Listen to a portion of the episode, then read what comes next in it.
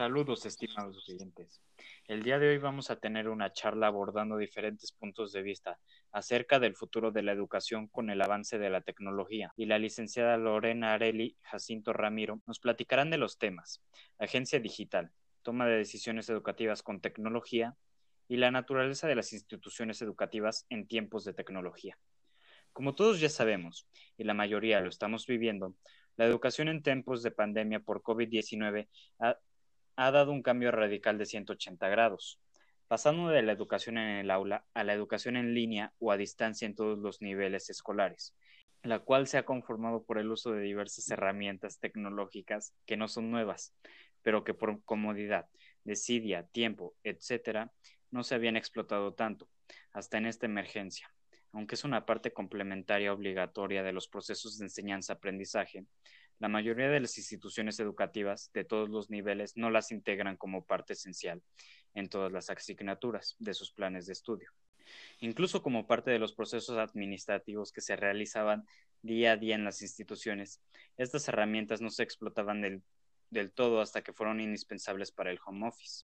Pero bueno, colegas, sin más preámbulos, comencemos a abordar tres problemáticas del tema. La primera, ¿Qué opinan nuestras expertas de la capacidad de transformación que se ha dado a través de la tecnología en las instituciones educativas? Carla, ¿te gustaría comentarnos algo al respecto? Claro que sí. A cada sector de nuestra sociedad le ha sido muy difícil adaptarse a utilizar la tecnología que tenemos hoy a nuestro alcance debido a la desigualdad de la educación en México, que evidentemente es más visible entre los más pobres y los más necesitados. Actualmente creo que se tomaron decisiones sobre la marcha para terminar el ciclo escolar y para empezar otro nuevo. Los actores tuvimos que participar con todos nuestros conocimientos y habilidades para no parar y para seguir entregando resultados. Eh, nos hace tener una creciente necesidad de aprendizaje y ahora no solo presencial, sino autodidacta. Tú tienes la decisión en base a estos eh, datos y a estos hechos. Antes tomábamos decisiones así, más sin embargo ahora las tomamos de manera intuitiva y a través de nuestras emociones. Considero que esta pandemia demanda inmediatas acciones sin esperar y esto cambia totalmente nuestro comportamiento de una forma permanente sin que nos demos cuenta. Yo como trabajadora de una empresa no me debo confiar de solo mis competencias y habilidades. Ahora tengo que complementarlas con el uso de la tecnología. Evidentemente, el envejecimiento de la aprobación económicamente activa va en aumento y será más difícil para ellos si no se adaptan a estos cambios que demanda el entorno. Debemos actualizarnos constantemente en el uso de la tecnología, ya que si no la usas, tus habilidades las puedes ir perdiendo. Podemos ver eh, algunos ejemplos cotidianos de algunos videos de algunos docentes que se están desesperando por utilizar estas plataformas y sufren por no poder controlarlas al 100%. Yo creo que la pandemia ha impulsado nuevas ideas teniendo a gente con una mente mucho más abierta. Creo que de esta forma las empresas pueden impulsar un cambio más rápido y tomar decisiones más fáciles y lograr tus objetivos de manera más efectiva. ¿Qué opina, licenciada Areli? Efectivamente, como ya hemos vivido, el siglo XXI presenta al sistema educativo mexicano con sentido de urgencia y desafío. No hay tiempo para postergar los cambios que permitan avanzar con mayor velocidad en la ruta de una transformación educativa, que iguale oportunidades para el desarrollo de las, los jóvenes y niños, que son desde ahora el presente y el futuro de nuestro país, como ya lo comentó Carlita.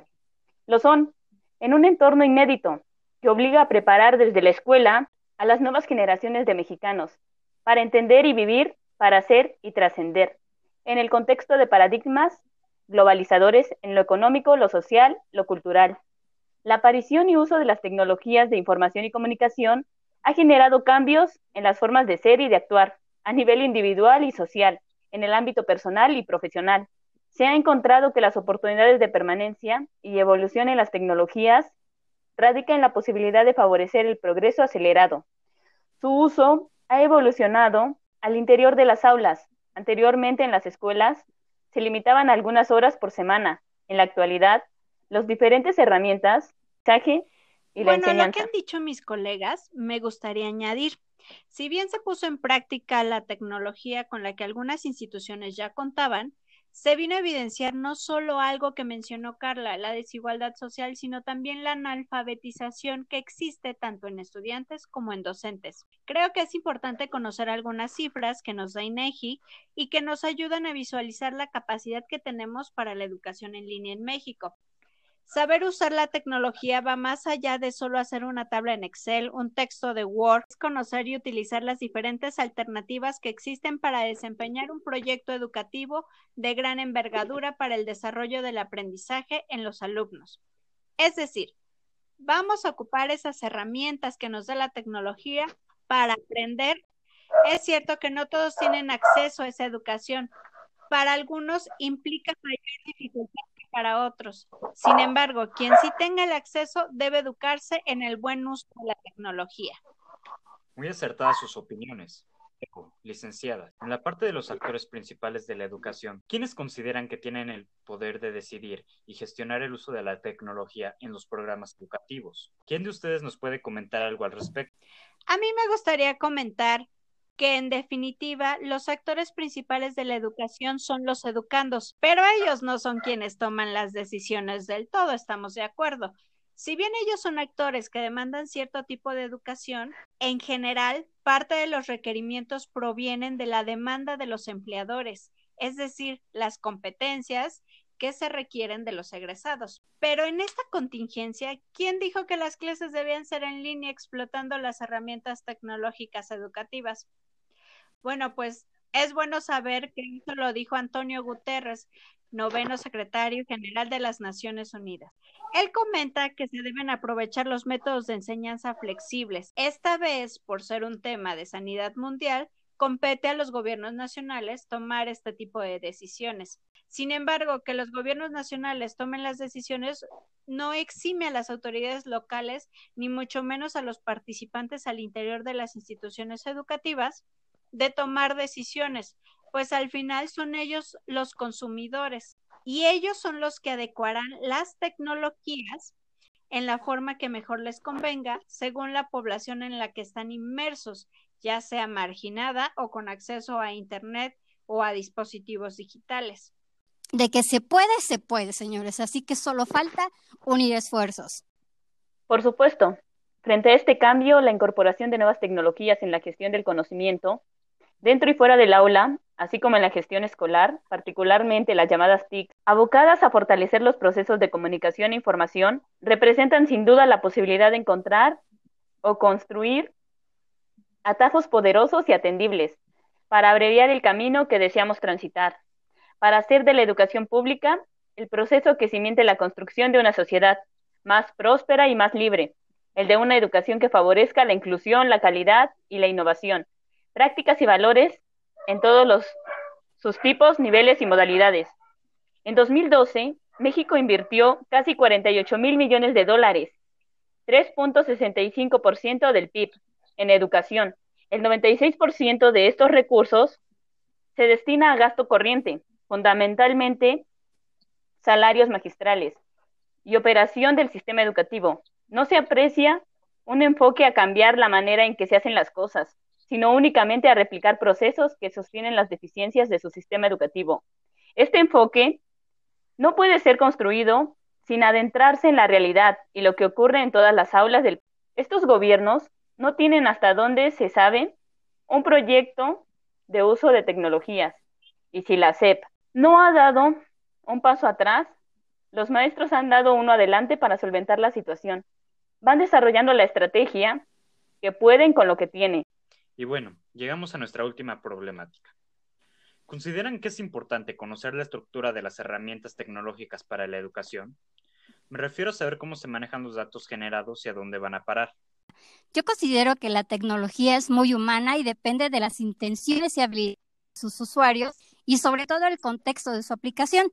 Algunos países utilizaron su tecnología como sistema de rastreo de movimientos de personas con positivo de COVID-19 obviamente lo cual pretendía o su mayor objetivo era salvar vidas, alertando a residentes acerca de dónde se encontraban estas personas con positivo de COVID en karaokes, bares o clubs. Con ello se pone de manifiesto evidente facilidad con que los flujos de datos circulan, o por lo menos en esta pandemia fueron mucho más visibles que nunca.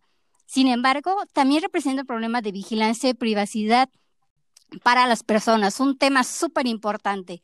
Yo creo que se tiene que resolver esto, ya que habrá vigilancia en el lugar de trabajo y pasaportes sanitarios digitales de manera permanente. Yo creo que la priorización de la privacidad en las empresas que hacen uso de las plataformas tendrá que ser una normativa mundial obligatoria para todos.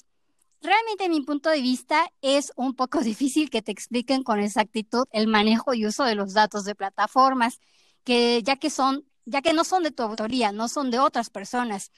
En este caso, yo creo que tienen o se debe de empezar a apostar por la capacitación en construcción de tus propias plataformas digitales. Es caro, sí, la inversión es muy cara, pero debes pensar en tener esa inversión como un activo de tu organización, más no como un gasto. Esto puede ser como una ventaja competitiva que será una capacidad dinámica para tu empresa o para tu institución a largo plazo. La cuarta revolución industrial ya está aquí y tiene como base su desarrollo las habilidades de matemáticas, habilidades tecnológicas, a la ingeniería y a las ciencias.